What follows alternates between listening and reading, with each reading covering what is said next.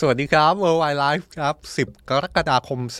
2566 อยู่กับผมจอมพลดาวสุขโขนะครับ กลับมาติดตามสถานการณ์ต่างประเทศ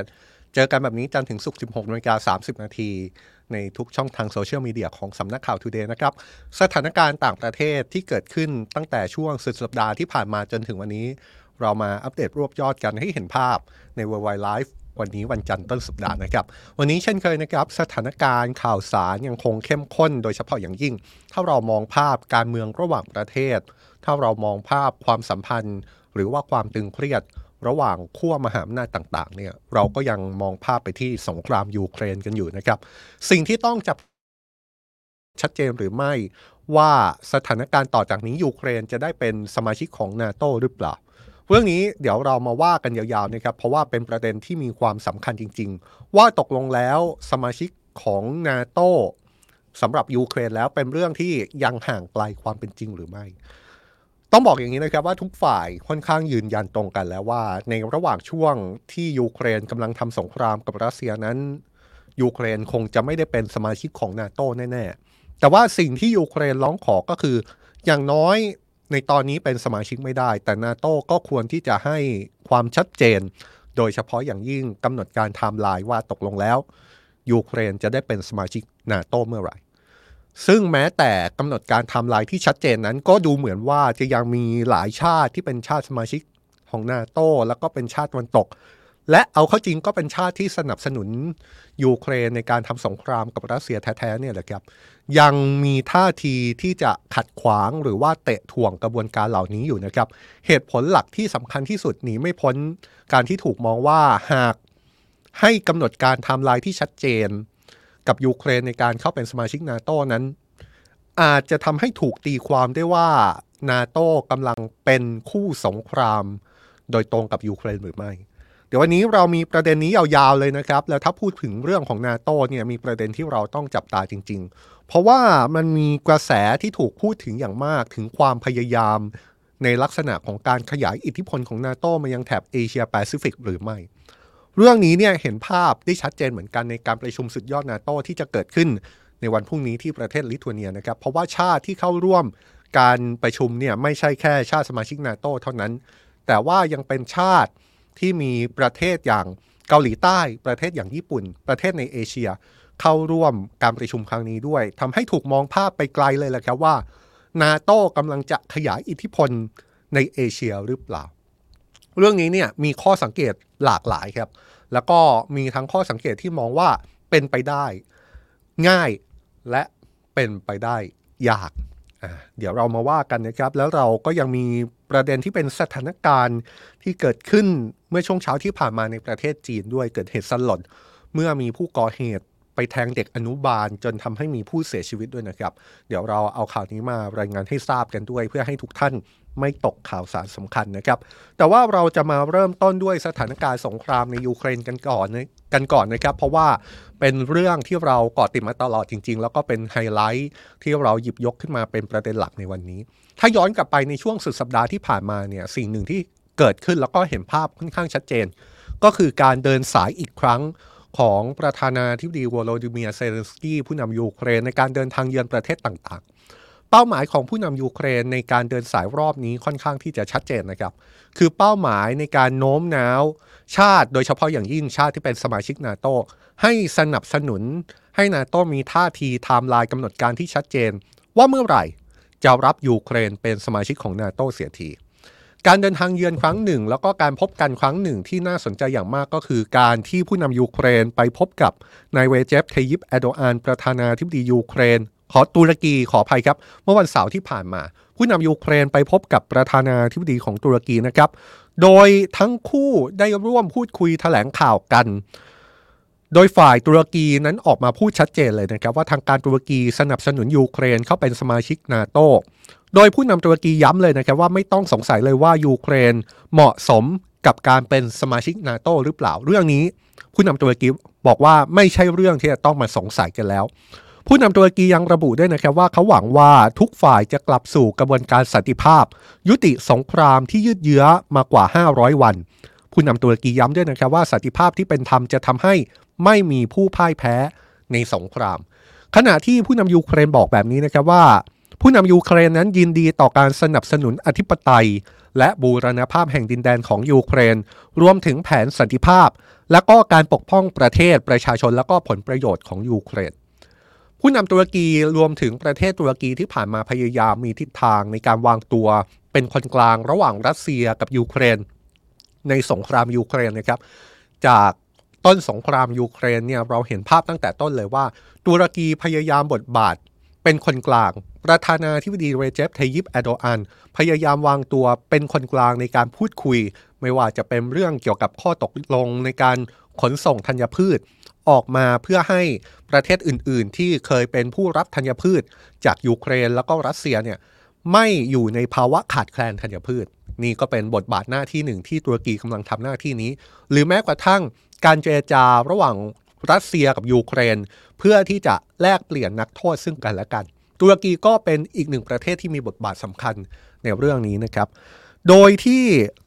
หลายฝ่ายก็ยังมองท่าทีของตุรกีนั่นแหละครับว่าตกลงแล้วตุรกีมีท่าทียังไงกันแน่ เพราะว่าในมุมหนึ่ง แม้ว่าจะเป็นคนกลางจริง แต่ก็มีท่าที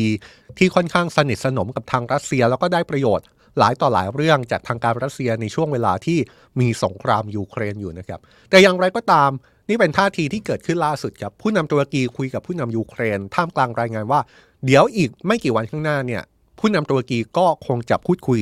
กับผู้นำรัสเซียด้วย อย่างที่บอกนะครับว่าในตอนนี้เนี่ยเราจะเห็นภาพการเดินสายของผู้นำยูเครน ในการเดินสายหาเสียงสนับสนุน ให้นาโต้เข้ารับเป็นสมาชิก โดยพยายามชี้ให้เห็นว่ายูเครนจะกลายเป็นเส้นพรมแดน ในการขวางกั้นทางกลาโหมในการต่อสู้รุกรานของรัสเซียให้กับนาโต โดยก่อนหน้าที่จะเกิดภาพผู้นำยูเครนพบกับผู้นำตุรกีเนี่ยนะครับ ผู้นำยูเครนได้เดินทางไปยังประเทศสาธารณรัฐเช็ก เดินทางไปยังสโลวาเกียแล้วก็เบลแกเรีย โดยผู้นำยูเครนได้พูดที่ประเทศเช็กว่าอยากได้รับการสนับสนุนให้ยูเครนเข้าร่วมนาโตเร็วที่สุดทันทีที่สงครามจบ ขณะเดียวกันผู้นำยูเครนได้พูดในประเทศเบลแกเรีย บอกว่าขอความสนับสนุนให้ยูเครน เข้าร่วมนาโตเร็วที่สุดเท่าที่สถานการณ์จะเอื้ออำนวย ผมคิดว่าข้อความของผู้นำยูเครนที่พูดใน 2 ประเทศ ในการโน้มน้าวใจทั้งสองชาติเนี่ยมีความสำคัญมากเลยนะครับ เพราะว่าสิ่งหนึ่งที่ผู้นำยูเครนดูเหมือนจะไม่ปฏิเสธแล้วก็คือการเข้าร่วมเป็นสมาชิกนาโตของยูเครนนั้น ดูเหมือนจะไม่ใช่เรื่องที่สามารถทำได้ทันที หรือแม้กระทั่งไม่ใช่เรื่องที่จะสามารถทำได้ง่ายขนาดนั้น เหมือนว่ายูเครนนั้นเข้าใจเงื่อนไขนี้นะครับ เพราะฉะนั้นมันก็เลยเป็นสิ่งที่ผู้นำยูเครนพูดในเชิงว่า อยากให้ทุกชาติเนี่ยสนับสนุน ให้ยูเครนเข้าร่วมนาโตเร็วที่สุดทันทีที่สงครามจบ ก็คือขีดเส้นกั้นไว้เลยว่า สงครามจบแล้ว ก็รีบหาทางให้ยูเครนเข้าร่วมนาโตนะแต่ว่าก่อนที่สงครามจะจบเนี่ยตอนที่สงครามยังไม่จบเนี่ยก็ยังไม่ใช่เรื่องที่ จะมาพูดกันก็ได้ ที่ชัดกว่าที่ที่ชัดกว่าก็คือข้อความที่ผู้นำยูเครนพูดที่แบลแกเรียนะครับก็คือขอความสนับสนุนให้ยูเครนเข้าร่วมนาโตเร็วที่สุดเท่าที่สถานการณ์จะเอื้ออำนวย เท่าที่สถานการณ์จะเอื้ออำนวยก็หมายความว่าอาจจะเปิดช่องให้สถานการณ์อาจจะจบหรือไม่จบสงครามยูเครนอย่างไร แต่ว่าขอให้ทุกฝ่ายมองเห็นสถานการณ์ว่าถึงจุดไหนเอื้ออำนวยแล้วก็ขอ ใช้จังหวะนั้นในการสนับสนุนให้ยูเครนเข้าร่วมนาโต อย่าลืมนะครับว่าความพยายามของผู้นำยูเครนในครั้งนี้เกิดขึ้น ในวันพรุ่งนี้จะมีการประชุมนาโตที่ลิทัวเนียเป็นเจ้าภาพวันที่ 11 ถึง 12 กรกฎาคมนี้ สิ่งหนึ่งที่ยูเครนคาดหวังก็อย่างที่เราบอกในช่วงต้นรายการนะครับ ว่ายูเครนกำลังคาดหวังให้การประชุมสุดยอดนาโตที่ลิทัวเนียในครั้งนี้ เป็นการประชุมที่ชาติสมาชิกของนาโต พูดคุยแล้วก็หาข้อตกลง จนได้ข้อสรุปถึงไทม์ไลน์กำหนดการ ว่าตกลงแล้วยูเครนจะเข้าร่วมเป็นนาโตเมื่อไหร่กันแน่ เรื่องนี้เนี่ยถ้าให้อธิบายย้อนความไปอีกรอบให้เข้าใจง่าย ๆ ก็คือว่า ตั้งแต่ปี 2008 เป็นต้นมา ยูเครนได้รับคำมั่นสัญญาจากนาโตว่าสักวันหนึ่งยูเครนจะเป็นสมาชิกนาโตนะครับแต่คำมั่นสัญญานั้นถ้าพูดภาษาชาวบ้านก็คือค่อนข้างที่จะเลื่อนลอยครับ เพราะสักวันหนึ่งเนี่ยไม่มีใครบอกนะครับว่าสักวันหนึ่งคือเมื่อไหร่กันแน่ แม้กระทั่งเมื่อปีที่แล้วยูเครนกรอกใบสมัครเข้าร่วมเป็นสมาชิกนาโตหลังจากเกิดเหตุการณ์ที่รัสเซียรุกรานอย่างหนักเนี่ย แม้ว่าจะกรอกใบสมัครเป็นสมาชิกนาโตไปแล้ว แต่ว่าก็ไม่มีความชัดเจนใด ๆ เพิ่มเติม เกี่ยวกับเรื่องการรับยูเครนเข้าเป็นสมาชิกนาโตนะครับแต่จะว่าไม่มีความชัดเจนใด ๆ เพิ่มเติมก็คงไม่ถูกซะทีเดียวนะครับ เพราะความชัดเจนมันไปตกอยู่อีกฟากหนึ่ง ที่ค่อนข้างชัดเจนว่าตราบใดที่รัสเซียยังทำสงครามในยูเครนนั้น ยูเครนก็คงจะไม่ใช่สมาชิกนาโตแน่ๆแต่พอถึงอย่างนั้นเนี่ยมันก็เลยมีการพูดถึงว่า ไม่เช่นนั้นก็มีกำหนดการให้มันชัดเจนซะ ว่ายูเครนจะได้เป็นสมาชิกนาโตเมื่อไหร่ ไม่ใช่มาบอกว่าสักวันหนึ่งจะเป็นสมาชิกนาโตแต่คงจะต้องถึงเวลาและสำหรับยูเครนที่จะได้กำหนดการออกมาเสียที ว่ายูเครนจะเข้าร่วมได้เมื่อไหร่ หรือว่าอาจจะเป็นสิ่งที่อาจจะหวังได้น้อยกว่านั้น เป็นเงื่อนไขที่อาจจะน้อยกว่าการพูดถึงไทม์ไลน์กำหนดการเนี่ยนะครับก็อาจจะ มองเรื่องของความคาดหวังว่านาโตเนี่ยคงจะต้องมีมาตรการในเรื่องของการการันตีความมั่นคง ให้กับยูเครนหรือไม่ ซึ่งดูเหมือนว่าท่าทีที่ออกมาจากบรรดาชาติสมาชิกนาโตนั้น ดูเหมือนว่า แม้ว่านาโตจะประกาศจุดยืนมาตลอดในการสนับสนุนยูเครน แม้ว่าชาติตะวันตกจะประกาศจุดยืนว่า จะยืนอยู่เคียงข้างยูเครนตราบนานเท่านานเนี่ย แต่ว่าก็มีหลายชาตินะครับ ที่พอทึพูดถึงว่า ข้อเรียกร้องว่าด้วยการกำหนดไทม์ไลน์กำหนดการรับยูเครนเป็นส่วนหนึ่งของนาโตเนี่ยปรากฏว่ามีหลายชาติออกมาขัดขวางครับ และชาติที่ออกมาขัดขวางเนี่ยก็คือสหรัฐแล้วก็เยอรมนีนะครับ เรียกได้ว่าเป็นชาติที่ใหญ่ ๆ ทั้งนั้นเลย อย่างเช่นเยอรมนีเนี่ยมีรายงานอ้างเจ้าหน้าที่ของนาโตที่อ้างกับสื่ออังกฤษ The Telegraph ระบุแบบนี้เลยนะครับว่า ในการประชุมสุดยอดนาโตที่จะเกิดขึ้นในวันพรุ่งนี้ แล้วก็วันพุธเนี่ยนะครับ เยอรมนีจะเป็นประเทศที่ขอยกมือสกัดยูเครน หากมีการพูดคุยหารือว่าให้ยูเครนเป็นสมาชิกนาโตต่อจากนี้ โดยแหล่งข่าวคนดังกล่าวระบุว่าเยอรมนีนั้นมีแผนที่จะเรียกร้อง ให้ชาติสมาชิกนาโตเน้นไปที่การการันตีความมั่นคงให้กับยูเครน แทนที่จะพิจารณาเกี่ยวกับการเป็นสมาชิกภาพ ของยูเครนในนาโตเห็นไหมครับว่าเป้าหมายที่ใหญ่ที่สุดก็คือยูเครน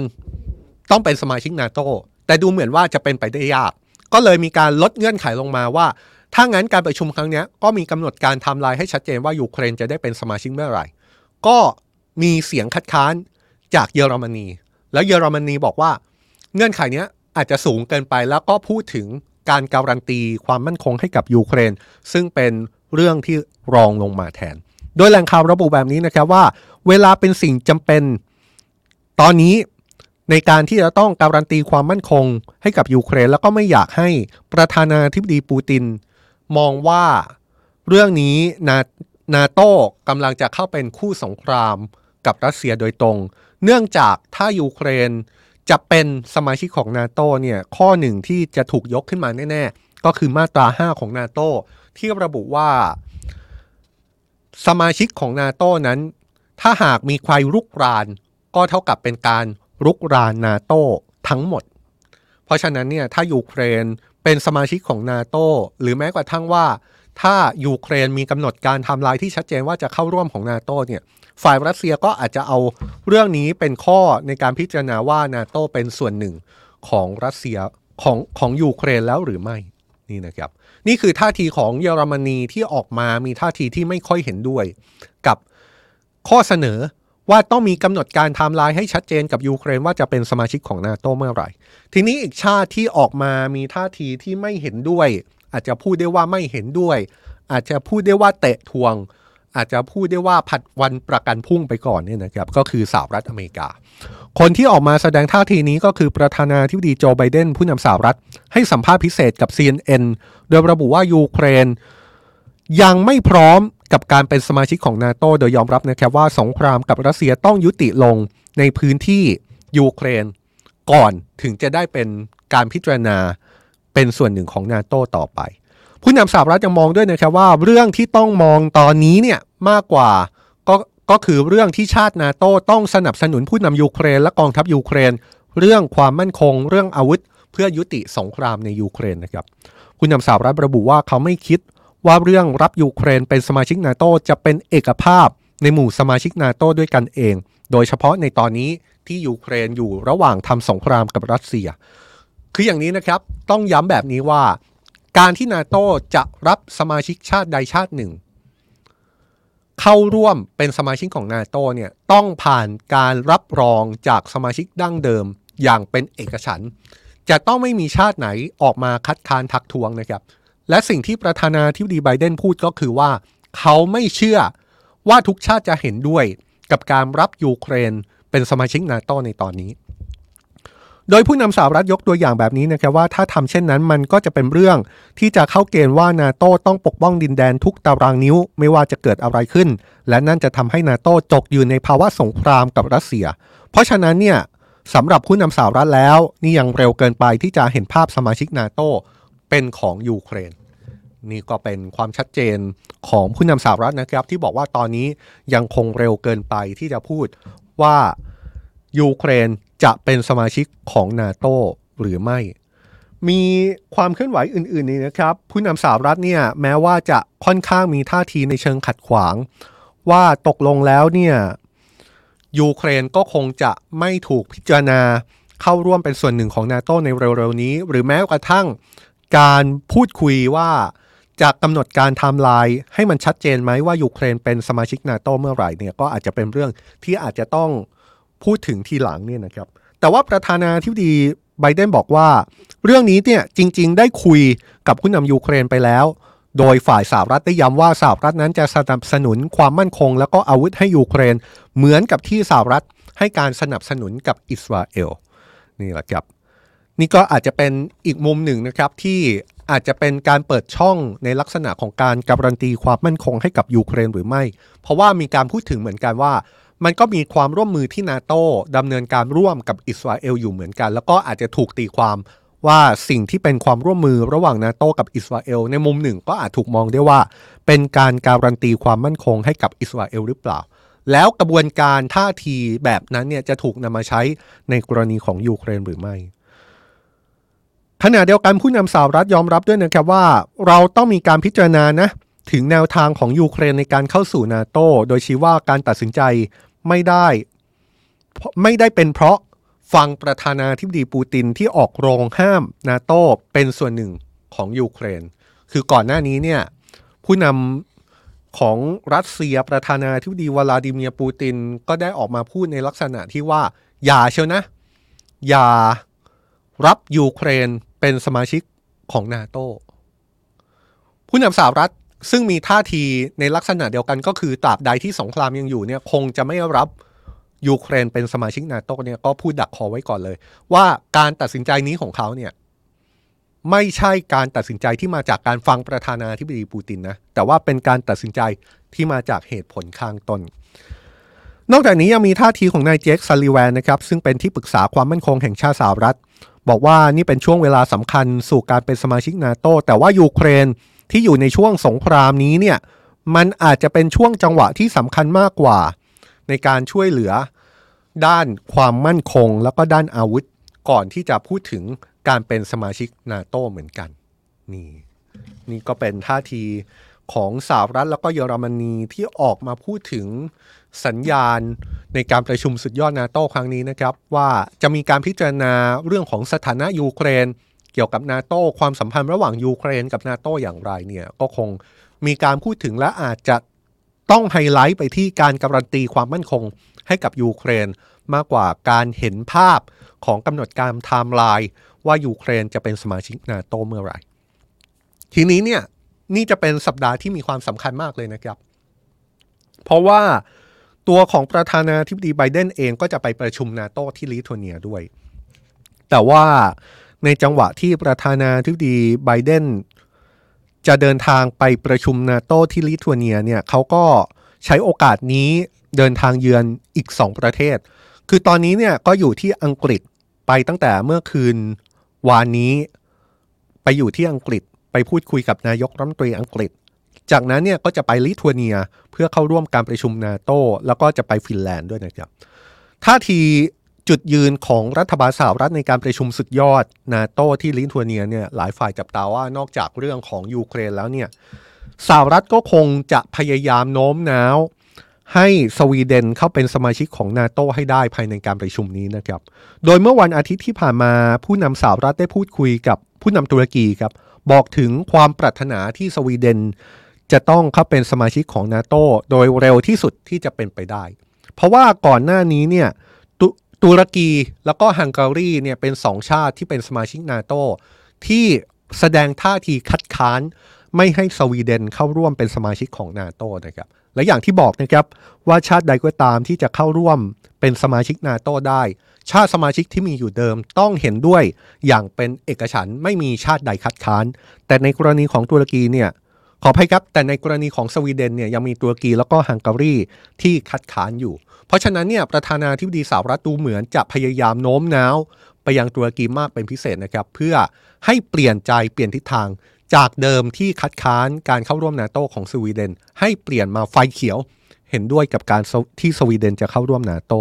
โดยในการให้สัมภาษณ์กับ CNN เนี่ยผู้นำสหรัฐก็มั่นใจในเรื่องนี้นะครับ ว่าจะสามารถโน้มน้าวใจผู้นำตุรกีได้ เนื่องจากว่าเขาพูดถึง การจัดซื้อเครื่องบินรบ F16 ที่ตุรกีพยายามซื้อกับสหรัฐ นี่ก็เป็นเรื่องที่เราตั้งข้อสังเกตมาตั้งแต่ก่อนหน้านี้แล้วนะครับว่ารัฐบาลสหรัฐคงใช้เรื่องของการขายเครื่องบินรบ F16 ให้กับตุรกี เป็นข้อแลกเปลี่ยนหรือว่าเป็นเงื่อนไข ให้ตุรกีนั้นยอมในการรับสวีเดนเป็นส่วนหนึ่งของนาโต ขณะเดียวกันหลังจากการประชุมนาโตเสร็จสิ้นแล้วเนี่ยผู้นำสหรัฐก็จะเดินทางต่อไปยังประเทศฟินแลนด์นะครับซึ่งฟินแลนด์เนี่ยก็เป็นสมาชิกอันดับที่ 31 เป็นชาติล่าสุดที่เพิ่งเข้าร่วม เป็นสมาชิกนาโตเมื่อวันที่ 4 เมษายนที่ผ่านมาครับนี่ก็เป็นท่าทีที่ออกมาจากทางการสหรัฐนะครับ เพราะฉะนั้นเนี่ยสัปดาห์นี้สงครามยูเครนจะเป็นภาพของสงครามยูเครนในเชิงของนาโต สงครามยูเครนในเชิงของความสัมพันธ์ระหว่างประเทศนะครับ แต่ว่าอย่างที่เราบอกช่วงต้นรายการนะครับว่าความสัมพันธ์ของนาโตมันไม่ใช่แค่เรื่องยูเครนหรือว่าเรื่องภายในชาติตะวันตกอีกต่อไปแล้ว เพราะว่าหลายคนกำลังจับตาถึงความพยายามขยายอิทธิพลของนาโตเข้ามายังประเทศในแถบเอเชียแปซิฟิกเนี่ยนะครับ สิ่งหนึ่งที่เกิดขึ้นก็คือว่า ในการประชุมสุดยอดนาโตที่จัดขึ้นที่ลิทัวเนียวันพรุ่งนี้เนี่ยไม่ได้มีแค่ชาติสมาชิกนาโตที่เข้าร่วมนะครับ แต่ว่ายังมีชาติในเอเชียแล้วก็ประเทศแถบแถบเอเชียเนี่ยเดินทางเข้าร่วมการประชุมด้วยนะครับ เพราะว่าการประชุมที่จัดขึ้นในครั้งนี้เนี่ยจะมีผู้นำจากเกาหลีใต้ ญี่ปุ่น ออสเตรเลีย แล้วก็นิวซีแลนด์ ซึ่งถือได้ว่าเป็นพันธมิตรหลักของสหรัฐอย่างเปิดเผย เข้าร่วมการประชุม สุดยอดนาโตในครั้งนี้ด้วย ทีนี้เนี่ยพอมีชาติจากเอเชียเข้าร่วมการประชุมสุดยอดนาโตที่ลิทัวเนียด้วยเนี่ยก็ยิ่งทำให้หลายคน มองว่านี่คือความชัดเจนที่มากขึ้นหรือไม่ในเรื่องที่นาโตกำลังขยาย อิทธิพลเข้ามาในภูมิภาคของเอเชีย มีการเปิดเผยแบบนี้ครับจากผู้นำของเกาหลีใต้ประธานาธิบดียูนซอกยอนเนี่ยบอกว่าการเข้าไปพูดคุย ที่ประชุมสุดยอดนาโต้ครั้งนี้เนี่ยผู้นำเกาหลีใต้จะมีการพูดคุย แล้วก็เน้นย้ำถึงความสำคัญ ต่อการส่งสัญญาณที่แข็งกร้าวมากขึ้น ต่อกรณีเกาหลีเหนือรวมถึงพยายามให้เกาหลีใต้กับชาติสมาชิกนาโต้ยกระดับด้านความมั่นคง รวมถึงความช่วยเหลือในสงครามยูเครนด้วยนะครับ นี่คือสิ่งที่ผู้นำเกาหลีใต้จะยกขึ้นเป็นเป้าหมายหลักในการเดินทางไปร่วมประชุมสุดยอดกับนาโตซึ่งจะมีทั้งการประชุมกับชาติสมาชิกทุกชาติของนาโตเข้าร่วมการประชุมแบบทุกชาติ แล้วก็จะมีการประชุมที่มีการนัดหมายกับผู้นำชาติต่างๆ ที่เข้าร่วมการประชุมนี้ แล้วก็หารือกันเป็นทวิภาคีหรือหารือกันระหว่างชาตินั้นๆ กับเกาหลีใต้นะครับ ก็เลยบอกชัดเจนนะครับว่าเขาต้องการที่จะขยายความร่วมมือกับนาโตแล้วก็ต้องการให้ชาติต่างๆ ยกระดับเรื่องมาตรการที่เกี่ยวข้องกับกรณีนิวเคลียร์กรณีที่เป็นภัยคุกคามขีปนาวุธที่มาจากเกาหลีเหนือ โดยชี้ให้เห็นว่านี่จะเป็นสัญญาณเตือนถึงความเป็นเอกภาพส่งไปถึงเกาหลีเหนือที่ชัดเจนที่มาจากประชาคมโลก ว่าสิ่งที่เกาหลีเหนือทำอยู่นั้น เป็นการกระทำที่ผิดกฎหมาย ขณะเดียวกันครับ ญี่ปุ่น ผู้นำญี่ปุ่นก็จะเดินทางไปร่วมประชุมสุดยอดนาโตด้วย กรณีของญี่ปุ่นเนี่ยเป็นเรื่องที่น่าสนใจมากเลยนะครับ เพราะว่ากรณีของญี่ปุ่นเนี่ยก่อนหน้านี้มีกระแสข่าวว่านาโตจะเข้าไปตั้งสำนักงานประสานงานในประเทศญี่ปุ่นเลย นี่ถือได้ว่าเป็นครั้งแรกเลยนะครับ ที่นาโตไปตั้งสำนักงานประสานงานนอกเขตที่เป็น เขตที่ไม่ใช่เขตที่อยู่แถวแถวที่ตั้งของชาติสมาชิกนาโตแต่ย้ายมาตั้งสำนักงานประสานงานในประเทศแถบเอเชีย นี่คือข่าวที่ออกมาก่อนหน้านี้นะครับ แล้วก็คนก็จับตาว่า ตกลงแล้วจะมีการตั้งสำนักงานนี้เกิดขึ้นเมื่อไหร่ จะเกิดขึ้นเร็วๆนี้หรือไม่ แต่ว่าข่าวล่าสุดเนี่ยดูเหมือนว่าฝ่ายนาโตดูจะมีท่าทีที่จะถอยเรื่องนี้นะครับ โดยอาจจะพิจารณาเรื่องนี้ทีหลัง พิจารณาเรื่องนี้ช้าไปเลยก็คือจะเลื่อนเรื่องของการตั้งสำนักงานประสานงานในกรุงโตเกียวเมืองหลวงของญี่ปุ่น จากเดิมที่จะมีการตั้งเร็วๆนี้ เลื่อนไปตั้งช่วงปลายปี นี่เป็นสัญญาณเลื่อนที่มีท่าทีสำคัญนะครับ แล้วก็เป็นสัญญาณเลื่อนที่ออกมาจากสื่อในญี่ปุ่น เหตุผลที่นาโตมีสัญญาณที่จะเลื่อนการตั้งสำนักงานประสานงานของนาโตในญี่ปุ่นออกไปเนี่ย ส่วนหนึ่งก็มาจากท่าทีของประเทศสมาชิกอย่างฝรั่งเศสที่ออกมาต้านแนวคิดนี้ครับ โดยระบุว่าฝรั่งเศสนั้นดูจะมีความกังวลเกี่ยวกับความสัมพันธ์กับจีนครับ เพราะต้องไม่ลืมนะครับว่าหากมีการตั้งสำนักงานประสานงานของนาโตที่ญี่ปุ่นเนี่ยหลายคนก็มองภาพค่อนข้างชัดว่านี่คือความพยายามในการคานอำนาจของนาโตกับจีนหรือไม่ ราะฉะนั้นเนี่ยมันก็เลยเป็นท่าทีที่ถูกมองได้เลยว่า นี่จะเป็นการพยายามเขย่าอิทธิพลของจีนในภูมิภาคเอเชียหรือเปล่า และชาติอย่างฝรั่งเศสก็ออกมาแสดงท่าทีต่อต้าน เพราะว่าฝรั่งเศสนั้นดูจะเป็นชาติที่มีความสัมพันธ์กับจีนค่อนข้างดีนะครับ แล้วก็เป็นท่าทีที่ออกมาต่อต้านค่อนข้างที่จะชัดเจน โดยฝรั่งเศสเนี่ย ถือได้ว่ามีความสัมพันธ์ทางเศรษฐกิจกับจีน แล้วก็ไม่ต้องการที่จะแสดงท่าทีในการยั่วยุใด ๆ ต่อจีน เพราะว่ามองแล้วว่าในมุมหนึ่ง จีนก็เป็นฐานของลูกค้าที่มีมากถึง 1,400 ล้านคน ซึ่งก็คือประชากรจีนทั้งประเทศ เพราะฉะนั้นเนี่ยฝรั่งเศสไม่ต้องการที่จะแสดงท่าทีใด ๆ ที่จะดูแล้วเป็นท่าทีที่แข็งกร้าวต่อจีน ไม่ต้องการจะแสดงท่าทีใด ๆ ที่ดูจะเป็นท่าทีที่แข็งกร้าวกับประธานาธิบดีสีจิ้นผิง ซึ่งผู้นำฝรั่งเศสนั้นพึ่งพาคณะ ซึ่งเป็นคณะนักธุรกิจเดินทางเยือนจีนเมื่อเดือนเมษายนที่ผ่านมานี่นะครับ แล้วก็ดูเหมือนว่าจะได้รับการตอบรับอย่างดีจากทางการจีนด้วย โดยเฉพาะอย่างยิ่งการสั่งซื้อเครื่องบิน Airbus จากจีน แหล่งข่าวใกล้ชิดกับสำนักประธานาธิบดีฝรั่งเศส ออกมาเปิดเผยเรื่องนี้เมื่อวันศุกร์ที่ผ่านมาครับ บอกเลยว่าดูเหมือนว่าการไปตั้งสำนักประสานงานของนาโตที่ญี่ปุ่นเนี่ยจะเป็นเรื่องที่ไม่เหมาะสม เพราะว่านาโตเนี่ยถูกสร้างขึ้น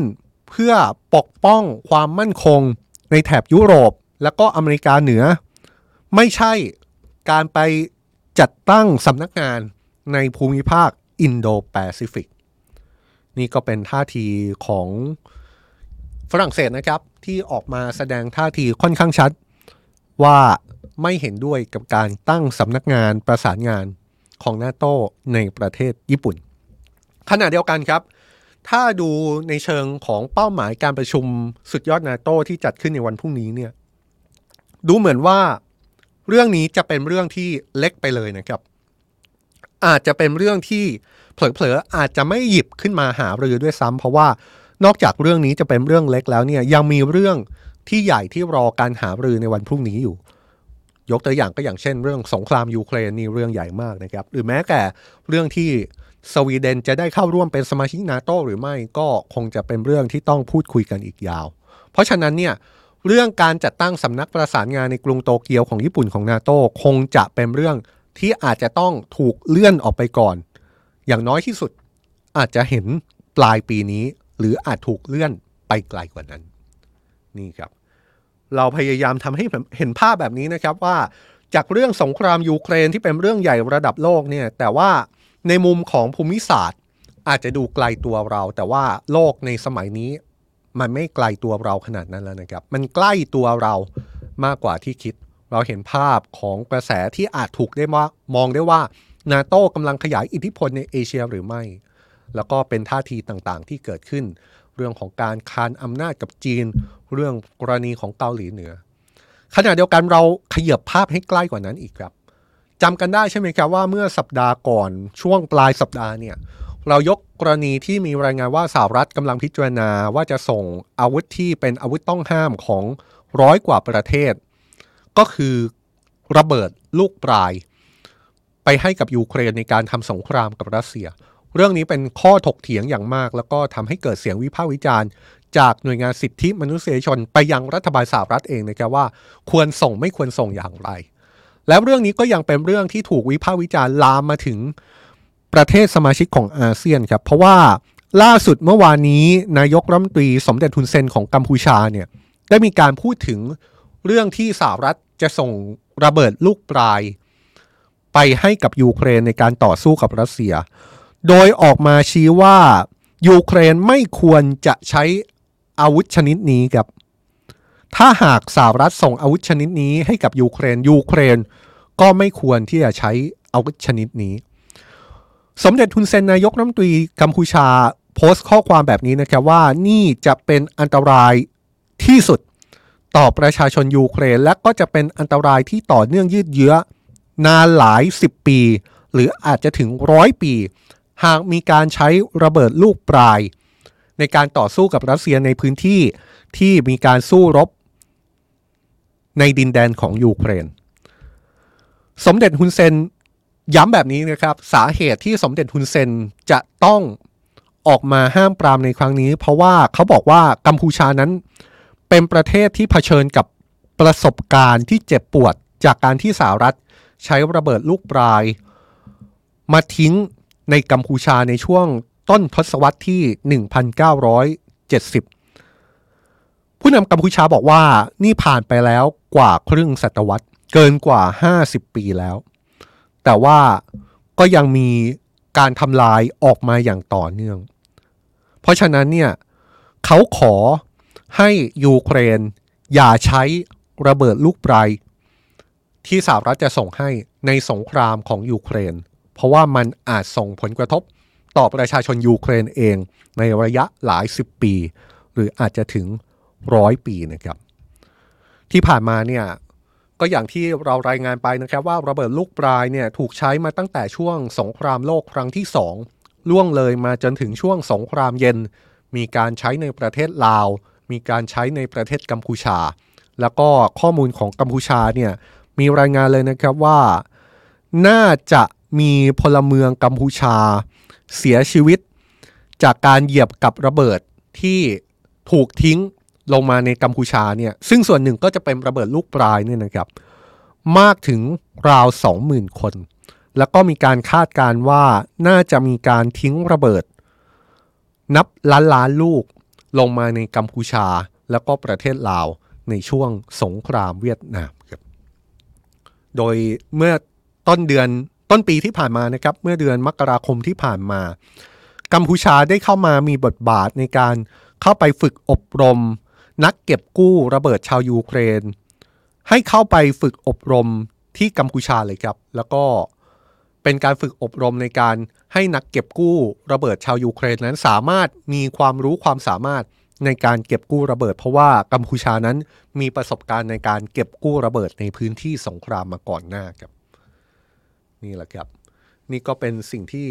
เกิดขึ้นนะครับ อย่างที่บอกนะครับว่าสงครามยูเครนนั้น มีทั้งภาพที่เกิดขึ้นในสถานการณ์สงคราม มีทั้งภาพที่เกิดขึ้นในเชิงการเมืองในพื้นที่ที่อยู่ใกล้ชิดกับสมรภูมิรบขณะเดียวกันโลกมันไปไกลมากครับสงครามยูเครนล่วงเลยมาถึงเอเชีย ล่วงเลยมาถึงอาเซียนได้อย่างไม่น่าเชื่อเลย ผมคิดว่าหลายคนก็มีความเห็นที่ค่อนข้างหลากหลายในเรื่องนี้นะครับ เอาเป็นว่าถ้าใครมีความเห็นว่าอย่างไร คอมเมนต์มาได้เลยนะครับ ในทุกช่องทางที่กำลังดูอยู่ ไม่ว่าจะเป็น Facebook YouTube หรือว่า TikTok ของสำนักข่าว Today เรามารายงานอีกเรื่องหนึ่งครับ เป็นเหตุการณ์ที่เกิดขึ้นในประเทศจีน เพิ่งเกิดขึ้นเมื่อช่วงเช้านี้เองนะครับ เหตุการณ์สลดมากครับ เพราะว่ามีคนร้ายบุกเข้าไปไล่แทงเด็กในโรงเรียนอนุบาลที่มณฑลกวางตุ้งของจีนทำให้มีผู้เสียชีวิต 6 คน เป็นเด็กนักเรียน 3 คนครู 1 คน โดยพ่อแม่ของเด็กที่อยู่ในโรงเรียนอีก 2 คนขณะเดียวกันยังมีผู้บาดเจ็บอีกหนึ่งคนด้วยนะครับ เหตุการณ์นี้เกิดขึ้นที่เมืองเหลียนเจียง ในมณฑลกวางตุ้งทางตอนใต้ของจีน ตามรายงานข่าวระบุว่าเมื่อเวลาประมาณ7นาฬิกา40นาที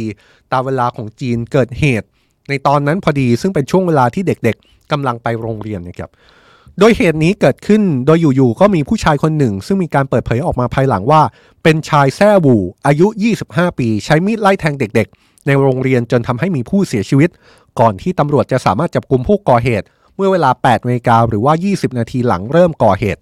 อย่างไรก็ตามในตอนนี้ยังไม่ทราบนะครับว่าอะไรเป็นแรงจูงใจในการก่อเหตุนี้ตำรวจระบุเพียงว่ากำลังอยู่ระหว่างการสืบสวน เบื้องต้นมีการตั้งข้อหาฆ่าคนตายโดยเจตนาแล้ว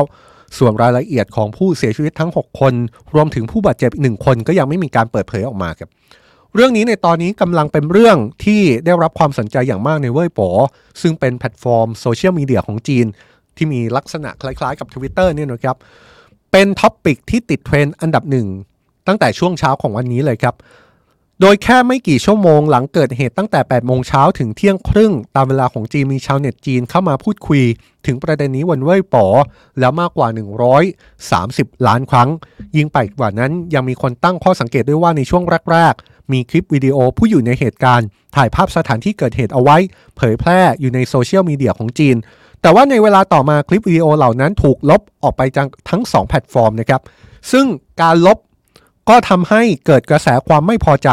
ในหมู่ชาวเน็ตจีนที่ตั้งคำถามถึงการดูแลความปลอดภัยของรัฐบาลด้วย เพราะต้องบอกว่านี่ไม่ใช่ครั้งแรกนะครับที่มีเหตุการณ์ลักษณะนี้เกิดขึ้น แม้ว่าจีนจะมีกฎหมายห้ามพลเมืองครอบครองอาวุธปืน แต่ปรากฏว่าในช่วงไม่กี่ปีที่ผ่านมาเกิดเหตุคนร้าย ใช้อาวุธมีดแทงผู้อื่นจนเสียชีวิตหลายครั้ง ที่สำคัญก็คือ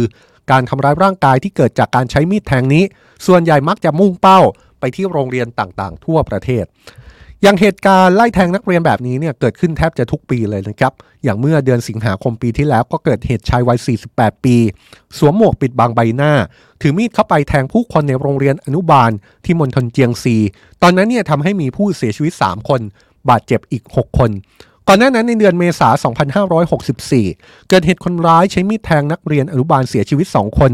บาดเจ็บ 16 คน ที่โรงเรียนอนุบาลแห่งหนึ่งทางตอนใต้ของจีนครับ หรือว่าปี 2563 มีเหตุการณ์เจ้าหน้าที่รักษาความปลอดภัยโรงเรียน ใช้มีดไล่แทงนักเรียนในโรงเรียนประถม ในเขตปกครองตนเองกวางสีจ้วงทำให้นักเรียนบาดเจ็บ 37 คน เจ้าหน้าที่ของโรงเรียนพยายามเข้าไปขัดขวาง บาดเจ็บอีก 2 คน นี่เป็นแค่ตัวอย่างของโศกนาฏกรรมจากการทำร้ายร่างกายที่เกิดขึ้น ซ้ำแล้วซ้ำเล่าในโรงเรียนของจีนในช่วง 3-4 ปีที่ผ่านมานี้นะครับทำให้ที่ผ่านมามีประชาชน ออกมาเรียกร้อง ให้ทางการจีนเพิ่มมาตรการรักษาความปลอดภัย แล้วก็ทำการวิเคราะห์หาสาเหตุ ที่เป็นแรงจูงใจในการก่อเหตุความรุนแรง ซึ่งหลาย ๆ ครั้งการสืบสวนพบว่าผู้ก่อเหตุทำร้ายผู้อื่น มีมูลเหตุจูงใจ มาจากการที่พวกเขามีปมอาฆาตต้องการระบายความแค้นต่อสังคม ซึ่งนี่ทำให้เกิดการตั้งคำถาม ถึงการเติบโตของจีนที่กำลังพัฒนาอย่างก้าวกระโดดในหลายด้าน แต่ว่าในอีกมุมก็อาจเป็นการผลักดันให้ประชาชน ต้องเจอกับแรงกดดันที่มากขึ้น จนทำให้มีการแสดงออกเป็นความรุนแรงหรือไม่ เรื่องนี้มีผู้เชี่ยวชาญอธิบายไว้นะครับว่าเหตุการณ์ไล่แทงในโรงเรียน การทำร้ายร่างกายคนอื่นที่เกิดขึ้นในจีน แม้จะเป็นเหตุการณ์ที่เกิดขึ้นในหลาย ๆ ประเทศ อย่างสหรัฐเนี่ยก็ได้ยินข่าวเรื่องของการกราดยิงในโรงเรียนบ่อยครั้งมากนะครับ แทบจะเกิดขึ้นเป็นประจำทุกเดือน หรือแม้แต่ญี่ปุ่นก็เคยเกิดเหตุ ร้ายในลักษณะการไล่แทงผู้คน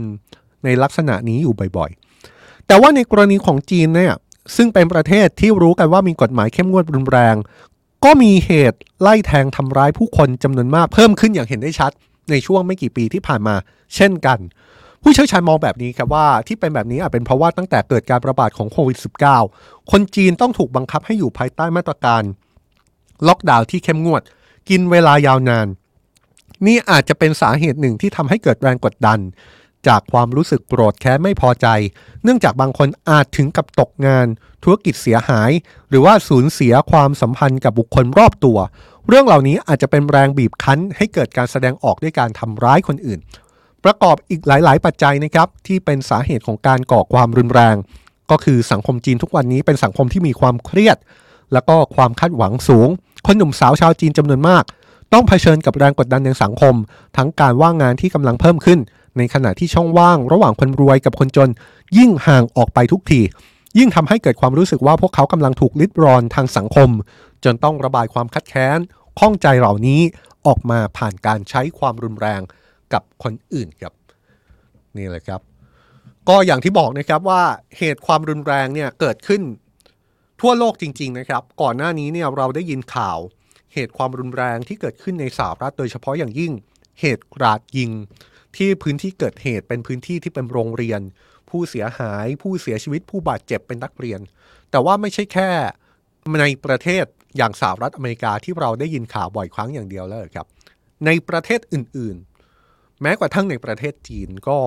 มีข่าวสลดแบบนี้เกิดขึ้น แล้วก็นำไปสู่การตั้งคำถามนะครับว่ากำลังเกิดอะไรขึ้นในสังคมนี้ ที่เป็นสังคมโลกในบริบทภาพรวม รวมถึงสังคมของแต่ละประเทศที่มีบริบทที่แตกต่างกันนี่นะครับ ว่าทำไมเหตุความรุนแรงถึงเกิดขึ้นบ่อยครั้งในประเทศเหล่านั้น หรือแม้กระทั่งประเทศไทยครับ สัดส่วนของการเกิดเหตุความรุนแรงในประเทศไทยที่เกิดขึ้น ทั้งเหตุที่เกิดกับคนใกล้ตัว หรือแม้กระทั่งเหตุที่เกิดกับคนที่ไม่รู้จักเนี่ยก็ดูมีแนวโน้มที่จะสูงขึ้นนะครับ ก็เป็นคำถามที่คงจะถามกันต่อไปยาว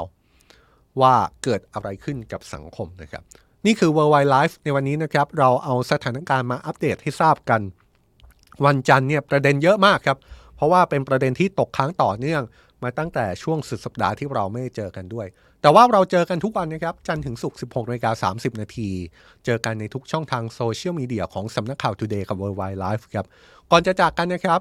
เราประชาสัมพันธ์ถึงช่อง YouTube ที่มีชื่อว่า Today for Tomorrow ครับเป็นช่องรายการ Original จะทำโดยสำนักข่าว Today หลายรายการเราตั้งใจทำขึ้นมาอย่างปราณีต เพื่อเอาความรู้ที่เข้าใจยาก เอามาทำให้เข้าใจง่าย ๆ ด้วยการนำเสนอที่สนุก แล้วก็เป็นการนำเสนอรูปแบบใหม่นะครับ ถ้าใครเป็นแฟนข่าวของสำนักข่าว Today คุณหน้าคุณตาหลายคนที่ปรากฏอยู่ในช่องของสำนักข่าว Today นักข่าวของเราหลายคน ไปทำคลิปที่ช่อง Today for Tomorrow เพิ่มเติมด้วยนะครับ เพราะฉะนั้นอยากชวนทุกคนไปติดตามด้วย เอาละครับ นี่คือ Worldwide Life ในวันนี้นะครับ